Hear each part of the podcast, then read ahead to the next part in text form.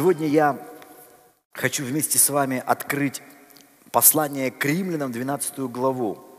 Здесь есть такие стихи, которые, наверное, одни из самых частых стихов, которые я использовал в проповеди. Вот есть места, которые я вообще никогда не брал в проповеди за все 20 с лишним лет своего проповеднического служения. А есть, наверное, места, которые претендуют на чемпионские места. И вот это как раз то место, те стихи из Библии. Первые два стиха 12 главы послания к римлянам. Но тем не менее, каждый раз, когда вот их берешь, что-то новое открывается. Я думаю, сегодня Господь нам покажет много нового здесь. И вот первый стих 12 главы. Апостол Павел пишет. «Итак, умоляю вас, братья, милосердием Божьим, представьте тела ваши в жертву живую, святую, благоугодную Богу для разумного служения вашего. Конечно, то, что совершает Господь в нашей жизни, это прежде всего духовная работа. Бог в наших сердцах что-то меняет, что-то э, вкладывает в наши сердца, что-то убирает наоборот, очищает нас. Но нельзя ограничиваться только вот этой внутренней работой, потому что от того, что Бог совершает внутри нас, окружающим-то в принципе не холодно, не жарко. Поэтому наше внутреннее преобразование, преобразование должно проявляться в, в нашей внешней жизни. И поэтому это касается наших тел. И неважно, сколько тебе лет – неважно, как ты устаешь, важно, чтобы это внутреннее изменение, оно проявлялось в твоем теле. Духовное проявлялось в телесном. Как? Представьте, то есть предоставьте свое тело в жертву, живую, святую, благоугодную. Чтобы не возникло никого, что тут кого-то в первой церкви в жертву приносят. Павел сразу же пишет, жертва не мертвая, жертва живая – то есть там никого не нужно убивать, никого не нужно приносить в церкви на жертвенник. Жертва имеется в виду, когда ты делаешь э, то, что нужно Богу и нужно людям. Когда даже тебе не хочется. Живая, святая, благоугодная для разумного служения вашего. Служение совершается в наших телах. И мы должны наше тело предоставить в жертву для нашего разумного служения. И Продолжает апостол, не сообразуйтесь с веком сим, но преобразуйтесь обновлением ума вашего, чтобы вам познавать, что есть воля Божья, благая, угодная и совершенная. Иногда вот на основании этих трех слов даже целые учения ставят, что есть три воли Божьи. Есть благая воля Божья, есть угодная Божья воля, есть совершенная Божья воля. Я не думаю, что здесь вот э, такая четкая градация на три направления в Божьей воле. Я думаю, просто апостол Павел хочет нам показать, что э, воля Божья, воля Божья и Божье призвание – оно может быть, смотрите, вот доброе, благая, это вот дословно переводится в греческом языке доброе, хорошее, полезное. Доброе, хорошее, полезное. Угодное, тоже вот значение греческое, греческого слова, приятный, приемлемый. И совершенное – это законченный, полный.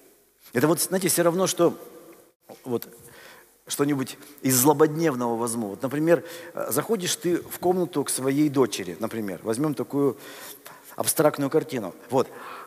А, а там прям не прибрано все. Вот. И там настолько все не прибрано, что тебе даже нехорошо от того, как там все не прибрано. И ты очень культурно зовешь «доченька». Вот. Она приходит, и ты говоришь, Послушай, ну некрасиво, это что это такое? У девочки такая комната. Давай-ка надо прибрать. Вот. И ребенок, например, начинает там прибирать, да? И вы сами понимаете, да? Вот. Либо вы родители, вы с одной стороны это наблюдаете, если вы дети, с другой стороны это совершаете. Вот. Э, убирать можно по-разному. можно вот, знаешь, как вот, вот слово, при, приемлемо, когда берется просто так, что-нибудь там сверху поскидывается все под кровать, веником там все, весь мусор смел там, все закрыл, покрывалом настелил, все, ничего не видно. Заходишь, вроде бы глаз не колет, да? Как-то, ну, приемлемо, приемлемо. Можно как-то постараться и там уже что-то прибрать, там, что-нибудь там разложить, там все вымести, да? Смотришь, хорошее, исполнила как? хорошо, полезно, да? Ну, а можно, конечно, говорит, папочка, да, конечно, как же я сама-то это не увидела. И берешь там тряпку, все моешь, чистишь, там прибираешь, все красиво, заходишь, просто закончено все и совершенно. Понимаете, да? Так вот точно так же и Господь, да? У Бога э, есть призвание для нас, у Бога есть воля для нашей жизни, но можно исполнять ее приемлемо а можно совершенно закончено. И интересно, что здесь, смотрите, написано, вот познавайте. Вот само слово это не столько познавать, сколько распознавать. Распознавать. Как же мы можем распознавать-то волю Божью?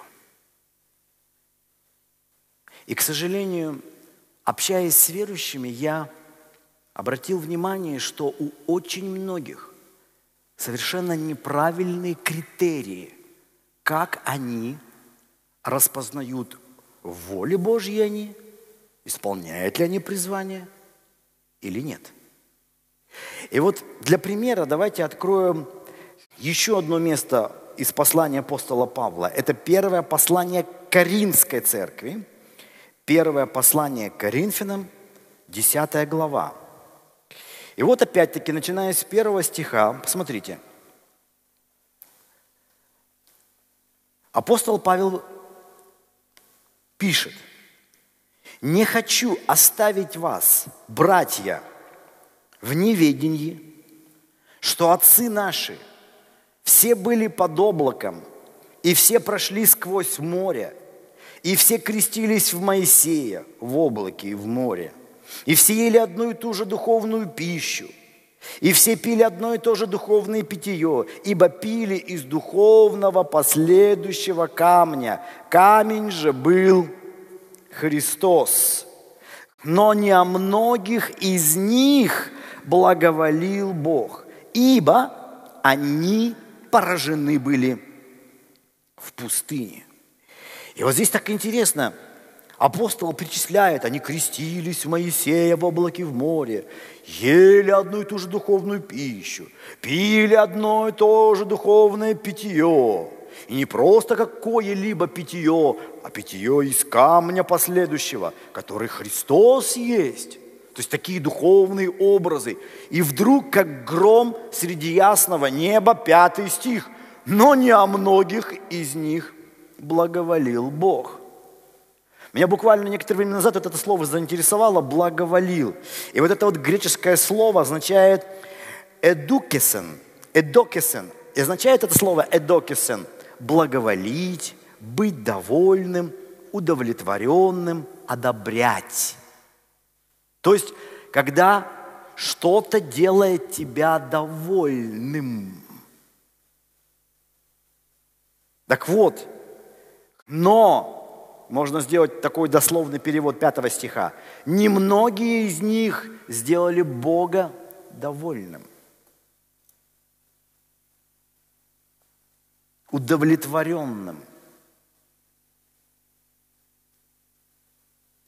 То же самое слово, смотрите, стоит в третьей главе Евангелия от Матфея, 16 стих, где говорится о крещении Христа – и вот, крестившись, Иисус тотчас вышел из воды, и все отверзлись ему небеса, и увидел Иоанн Духа Божия, который исходил как голубь, и не спускался на него. И все глаз небес глаголищий, сей есть Сын мой, возлюбленный, в котором мое благоволение. И вот точно самое слово благоволение, то есть который которым я удовлетворен. Сын мой, который делает меня довольным. Все это составляет смысл слова благоволение. И вот представьте, Бог освободил свой народ. Израиль очень хотел быть свободными, они не хотели быть рабами. Кто хочет быть рабом? Они с радостью вышли. Там были проблемы, но Бог решал эти проблемы. Они шли, там роптали, были проблемы, потом каялись, снова шли. И вот они подошли к границе обетованной земли. Это была их цель. Мечтой об этой земле они жили. Они шли туда. И когда они подошли к обетованной земле, отправили разведчиков.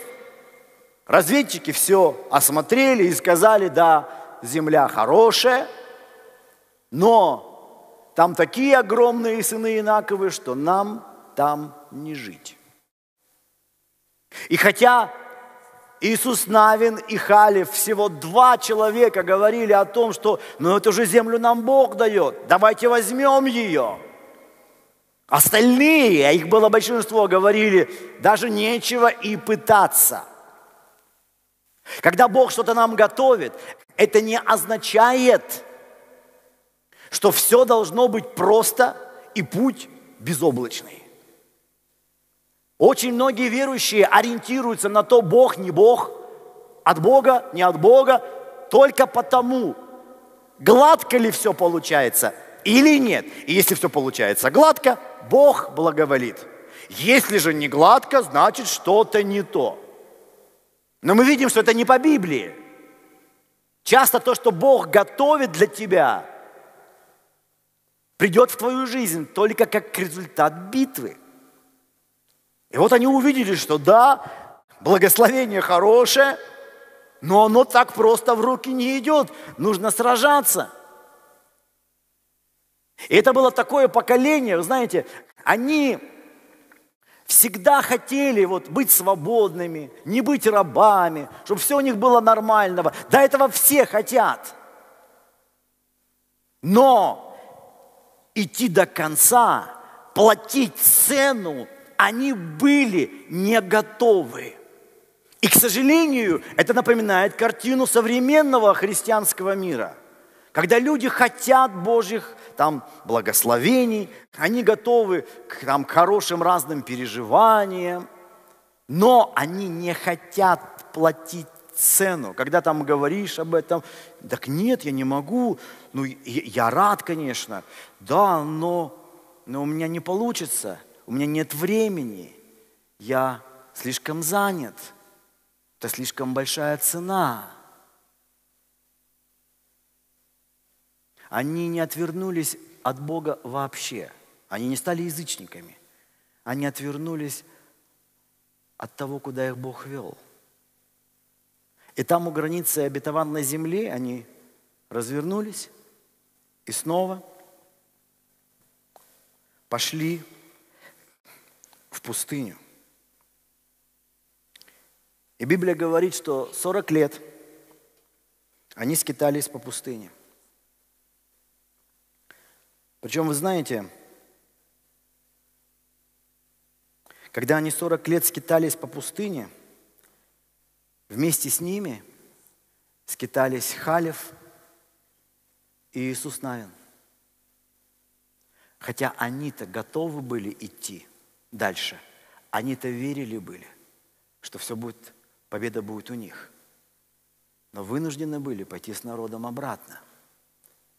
И если народ ходил в пустыне 40 лет из-за своего неверия – то из-за чего блуждали в пустыне Халев Иисус Навин.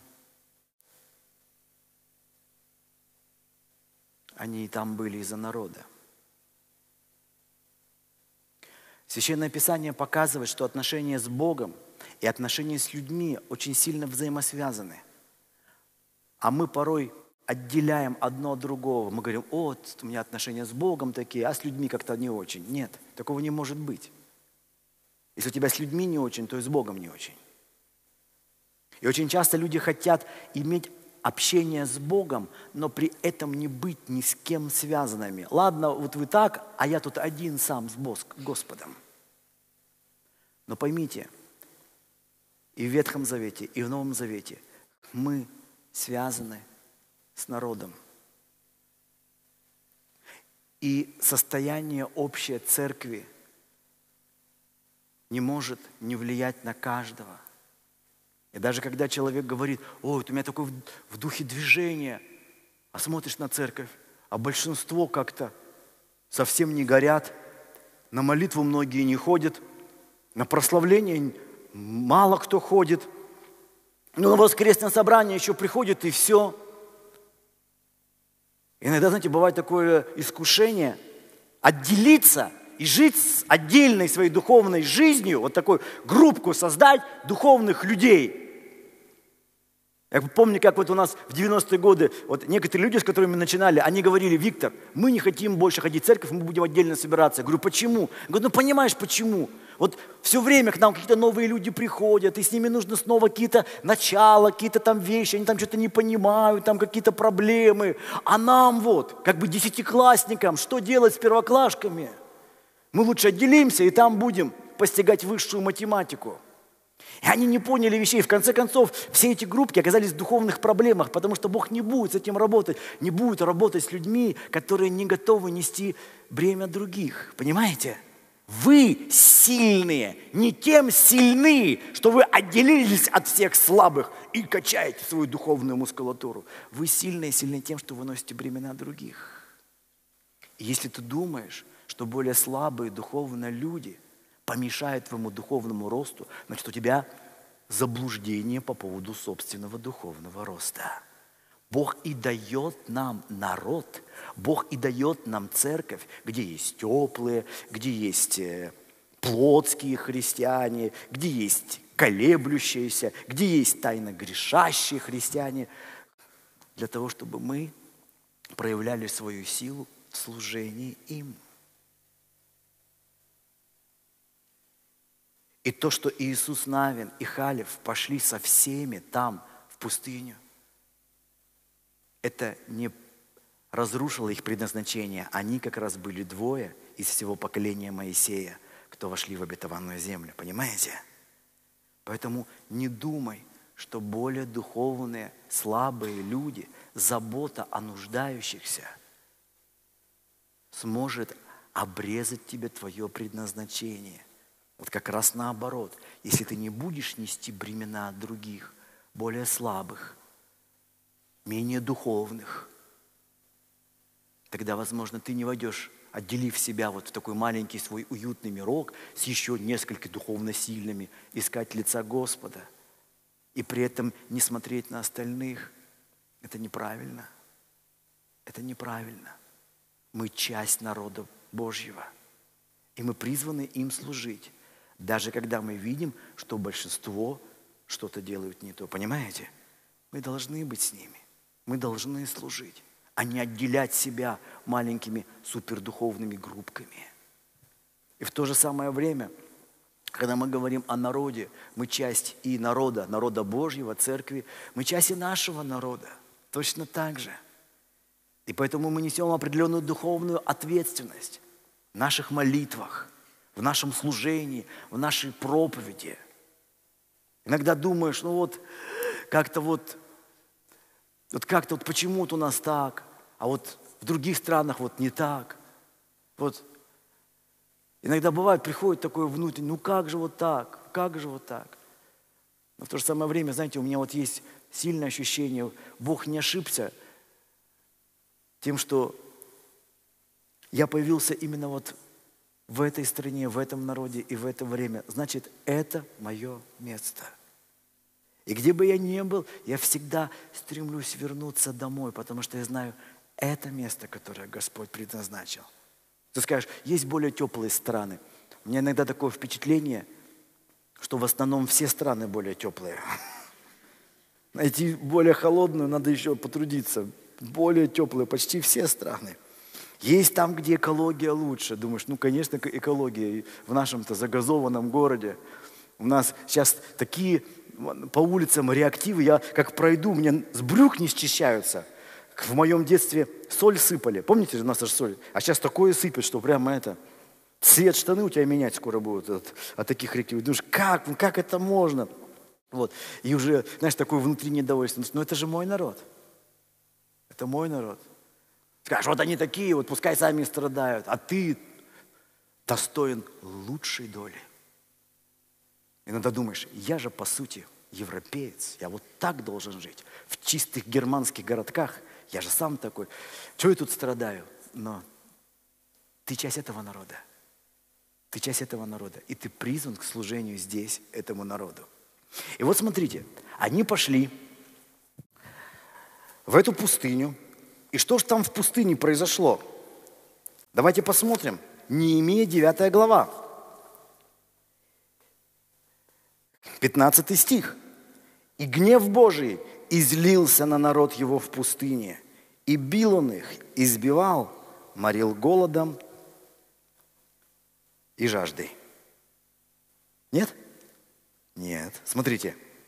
«И хлеб с неба ты давал им в голоде их, и воду из камня источал им в жажде их» и сказал им, чтобы они пошли и овладели землей, которую ты, подняв руку твою, клялся дать им. Но они, отцы наши, упрямствовали, и шею свою держали упруга, и не слушали заповедей твоих, не пошли в обетованную землю, не захотели повиноваться, не вспомнили чудных дел твоих, которые ты делал с ними, и держали шею свою упруга, и по упорству своему поставили над собой вождя, чтобы возвратиться в рабство свое. Не послушали Бога, отвернулись, не стали идти Его путем. Но Ты, Бог, любящий прощать, благий и милосердный, долготерпеливый и многомилостивый, Ты не оставил их и хотя они сделали себе литого тельца и сказали, вот Бог твой, который вывел тебя из Египта, и хотя делали великие оскорбления, но ты по великому милосердию твоему не оставлял их в пустыне. Столб облачный не отходил от них днем, чтобы вести их по пути, и столб огненный ночью, чтобы светить им на пути, по которому им идти. И ты дал им духа твоего благого, чтобы наставлять их, и манну твою не отнимал от уст их, и воду давал дал им для утоления жажды их. Сорок лет ты питал их в пустыне. Они ни в чем не терпели недостатка. Одежды их не ветшали, ноги их не пухли. И вот смотрите, удивительно. Когда люди не послушали Бога, отвернулись обетованной земли, от обетованной земли, снова пошли в пустыню, то вот эти 40 лет в пустыне, это было время наказания для Израиля. Но, написано у Неемии, Бог не отвернулся от них. Он продолжал давать им пищу, Он продолжал давать им питье. Он исцелял их, написано, ноги их не пухли. Он даже такое чудо сделал, что они 40 лет проходили в одной и той же одежде, как новое все. Одежда не ветшала, пуговицы не отрывались.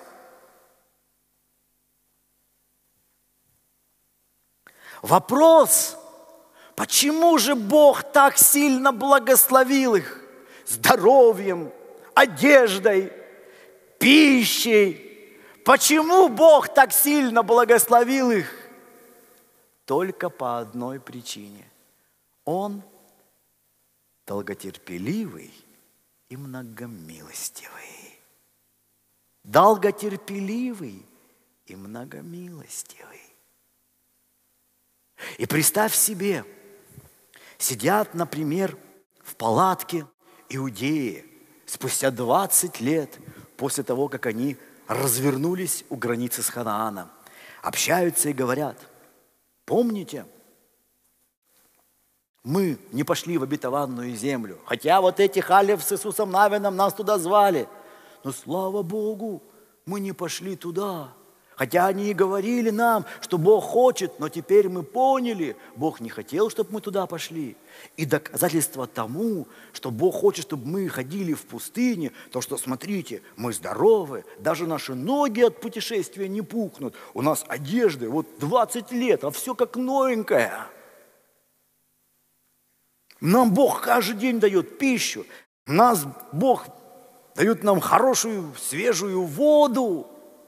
Если бы мы делали неугодное Богу, Бог бы нас так не благословлял. А мы видим все эти благословения, значит и правильно, что мы туда не пошли. И точно так же происходит в современном христианстве. Для нас ориентиром, хочет Бог или не хочет, благая, угодная или совершенная – Главным ориентиром является благословение. Чем совершеннее воля, тем больше благословения должно прийти. Если я пошел и все нормально, значит все хорошо, Бог со мной. А если меня Бог благословляет, значит тем более я правильно поступаю, я нахожусь в воле Божьей. И мы ориентируемся на благословение. И благословение для нас являются показателем Божьей воли. А это совершенно не так. Я думаю, знаете, это огромная проблема вот многих евангельских, харизматических церквей, когда мы дух ставим в услужение у плоти. И все духовное только для того, чтобы в плоти нашей было лучше, в наших, во всех бытовых и когда у нас все хорошо, ну, значит, все, Бог, мы, мы послушны Богу. А если у нас все плохо, как-то вот что-то не складывается, не получается, значит, что-то мы там не дослышали, что-то Бог хотел другое в нашей жизни. А это место Писания показывает, нельзя путать Божье благословение и Божье благоволение. То, что Бог их благословлял – это не было показателем того, что они пошли правильным путем. Бог благословляет только по одной причине. Он многомилостивый Бог. Иисус говорил, солнце восходит над праведными и беззаконными. Дождь изливается на святых и на грешных. Почему? Потому что Бог благой и добрый.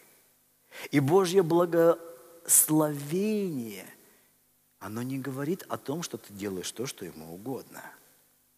Бог их благословлял, но, пишет апостол Павел, не о многих из них Бог благоволил.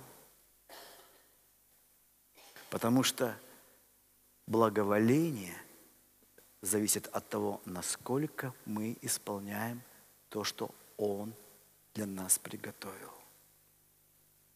И тут нужно ориентироваться не на благословение. Например, какой-то человек чувствует в своем сердце призвание поехать на миссию. Например, куда-то в один из городков, например, Свердловской области, центральной части России.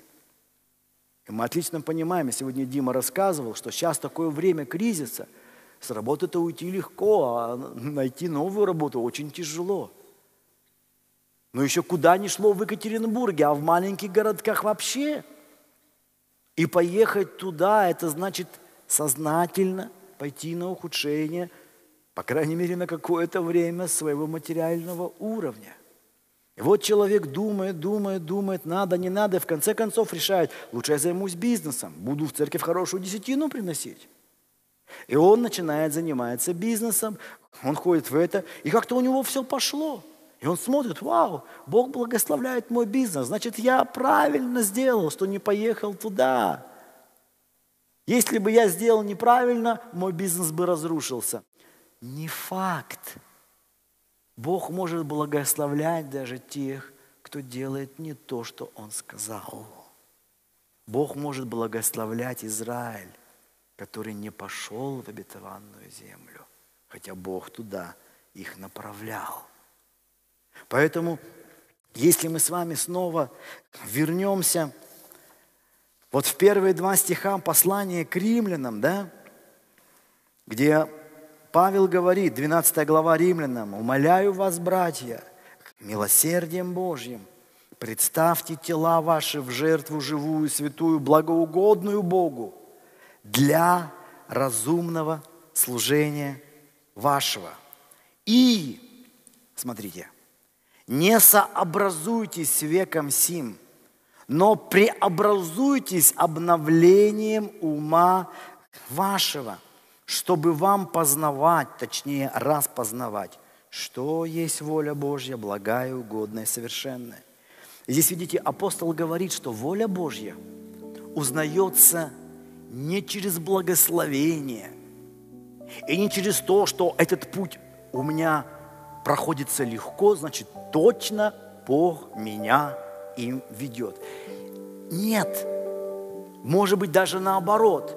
Легко идти по тому пути, который расходится с Божьей волей, а Божья воля связана часто со сражениями и немалыми сражениями. Чтобы узнать волю, волю Божью, мы не можем ориентироваться вот на эти внешние вещи. Легко или трудно. Благословение есть, или их мало, или вообще нет – чтобы распознать волю Божью, есть только один путь, и его Павел здесь показывает во втором стихе. Когда мы не сообразуемся с веком сим. Это первое. То есть в этом мире люди ориентируются выгодно, невыгодно, удобно, неудобно. Вот тут комфортно, тут не очень комфортно – если мы вот живем, вот сообразуемся как люди, как бы получше мне, повыгоднее мне, поудобнее мне, то ты найдешь то, что ты хочешь, но не найдешь, что хочет он. Мы видим на многих-многих библейских примерах, когда часто призвание Божье лишало людей комфорта, лишало их удобства. Поэтому не сообразуйся вот с этой мудростью, которая вокруг нас – и вторая часть. Но преобразуйтесь обновлением ума вашего.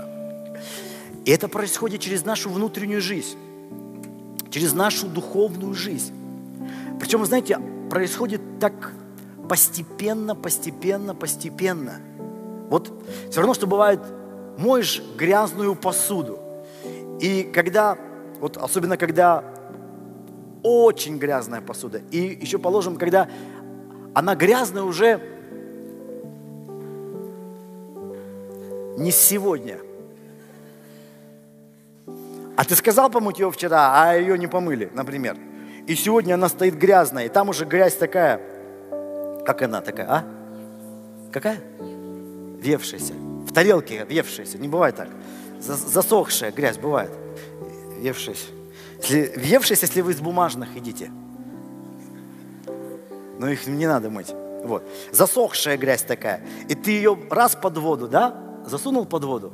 Вода течет, но заметьте, вот она не сразу омывает. Нужно там тереть, да? Нужно какие-то средства брать. Вот. Ну, ты знаешь, средства разные есть, хорошие. Потом смотришь, это средство не берет, сильно засохло. Надо какое-то другое. Вот. И, вот, и вот ты трешь, и, и постепенно, постепенно происходит что? Освящение. Да? Вот. Точно так же и мы. Вот смотрите, в нас этот мир выработал какие-то вот... Для Бога это все грязь. Но для мира это мудрость. Какие-то вещи, какие-то принципы, там какие-то там... Хочешь жить, умей вертеться, и ты такой волчок просто. Научился всему. И вот ты приходишь к Богу, мы часто ждем моментальных изменений. Так пришел Бог и такой, опа, и все, все знаешь, волю Божью знаешь, все ведаешь. На самом деле ты приходишь, и ты начинаешь преобразовываться. То есть Бог начинает, вот, вот Его вода, да, когда читаешь Его Слово, оно словно начинает действовать, и постепенно вот этот процесс запускается, процесс преобразования. Мы иногда думаем, вот схожу на ночную молитву, или пойду в айхоп, помолюсь там два часа, все, другой человек, Бог скажет. Ты приходишь, там начинается вот эта вот работа, идет, идет. Но это не сразу. Почему нужно необходимо действительности вот это терпение, когда ты идешь и постепенно вот эта вода Духовная жизнь проходит через тебя и начинает тебя очищать, очищать, очищать, очищать. Да как, знаете, как в детстве, э, когда я был маленький, часто взрослые говорили, взрослые говорили, вот, э, съешь всю кашу и увидишь, какой на дне рисунок. Да, бывало такое все, они, много у взрослых хитрости такое. Вот. И вот я мальчик, например, смотрю каша и думаю, а на самом деле, какой там рисунок такой, да? И ты, как мальчик, представляешь, может, там какой-нибудь автомобиль нарисован, или вертолет, или самолет. Это ешь, ешь, там какой-нибудь цветочек. Вообще думаешь, зря только ел, вот. Но точно так же, вы знаете, Библия говорит, Царство Божье внутри нас есть. Мы иногда, о, Господь, вот, вот там у тебя все ответы. Все ответы есть. И воля Божья, и что? Но там столько вот всего этого, что ты ничего не видишь. И вот проходит эта вещь, когда это словно омывает тебя, омывает тебя, омывает тебя, омывает тебя. И постепенно начинает проявляться. Ты вдруг вы знаете, многие как бы ждут голос, и Бог скажет, сын, такое может быть, но больше исключения. Как правило, это проходит по-другому, когда вдруг внутри себя приходит четкое осознание, что нужно. И как вот постепенно смываешь чище, чище, точно так же это осознание, оно проявляется все более явно. И ты начинаешь понимать. Причем порой твой разум спорит с тем, что ты переживаешь. Да послушай, да куда? Нет, это не надо, это же невыгодно. Да сейчас кризис, да что ты делаешь? Ничего. Поэтому написано, преобразуйтесь обновлением ума, когда твоя духовная жизнь должна влиять на твой разум также, его преобразовывать. Когда ты говоришь разум, ты думаешь о том, что душевное. Нет, сейчас ты будешь думать о том, что духовное. Те вещи, которые Бог дает мне, которые Бог открывает. И неважно, Выгодно, невыгодно. Воля Божья не распознается так, выгодно, невыгодно, лучше, худше. Воля Божья распознается через взаимоотношения с Ним. И никаким другим путем. А общаемся с Ним мы через чтение Слова и через духовную молитвенную жизнь которая включает в себя поклонение, молитвы, ходатайство, пребывание в Его присутствии, которое должно происходить не просто здесь, иногда, на собраниях, но в нашей повседневной жизни каждый день. Это словно прочищает тебя, очищает, и ты видишь это. Когда ты долго не молишься, это словно, знаешь, берут ту, ту же самую тарелку, и опять там всякая пища, и заботы, и хлопоты, и там что-то собрания родительские в школе, и там какие-то терки на работе, и словно вообще все грязное. А ты не мыл это долго, неделю.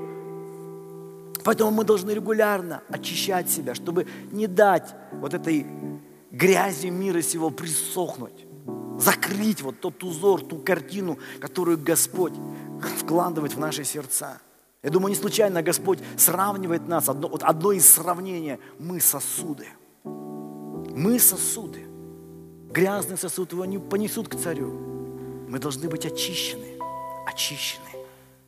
И этой жизнью, водой Слова Божьего, водой Божьего присутствия, водой взаимоотношений с Ним, мы очищаемся. Это приносит и чистоту, и свежесть, и одновременно откровение в нашу жизнь.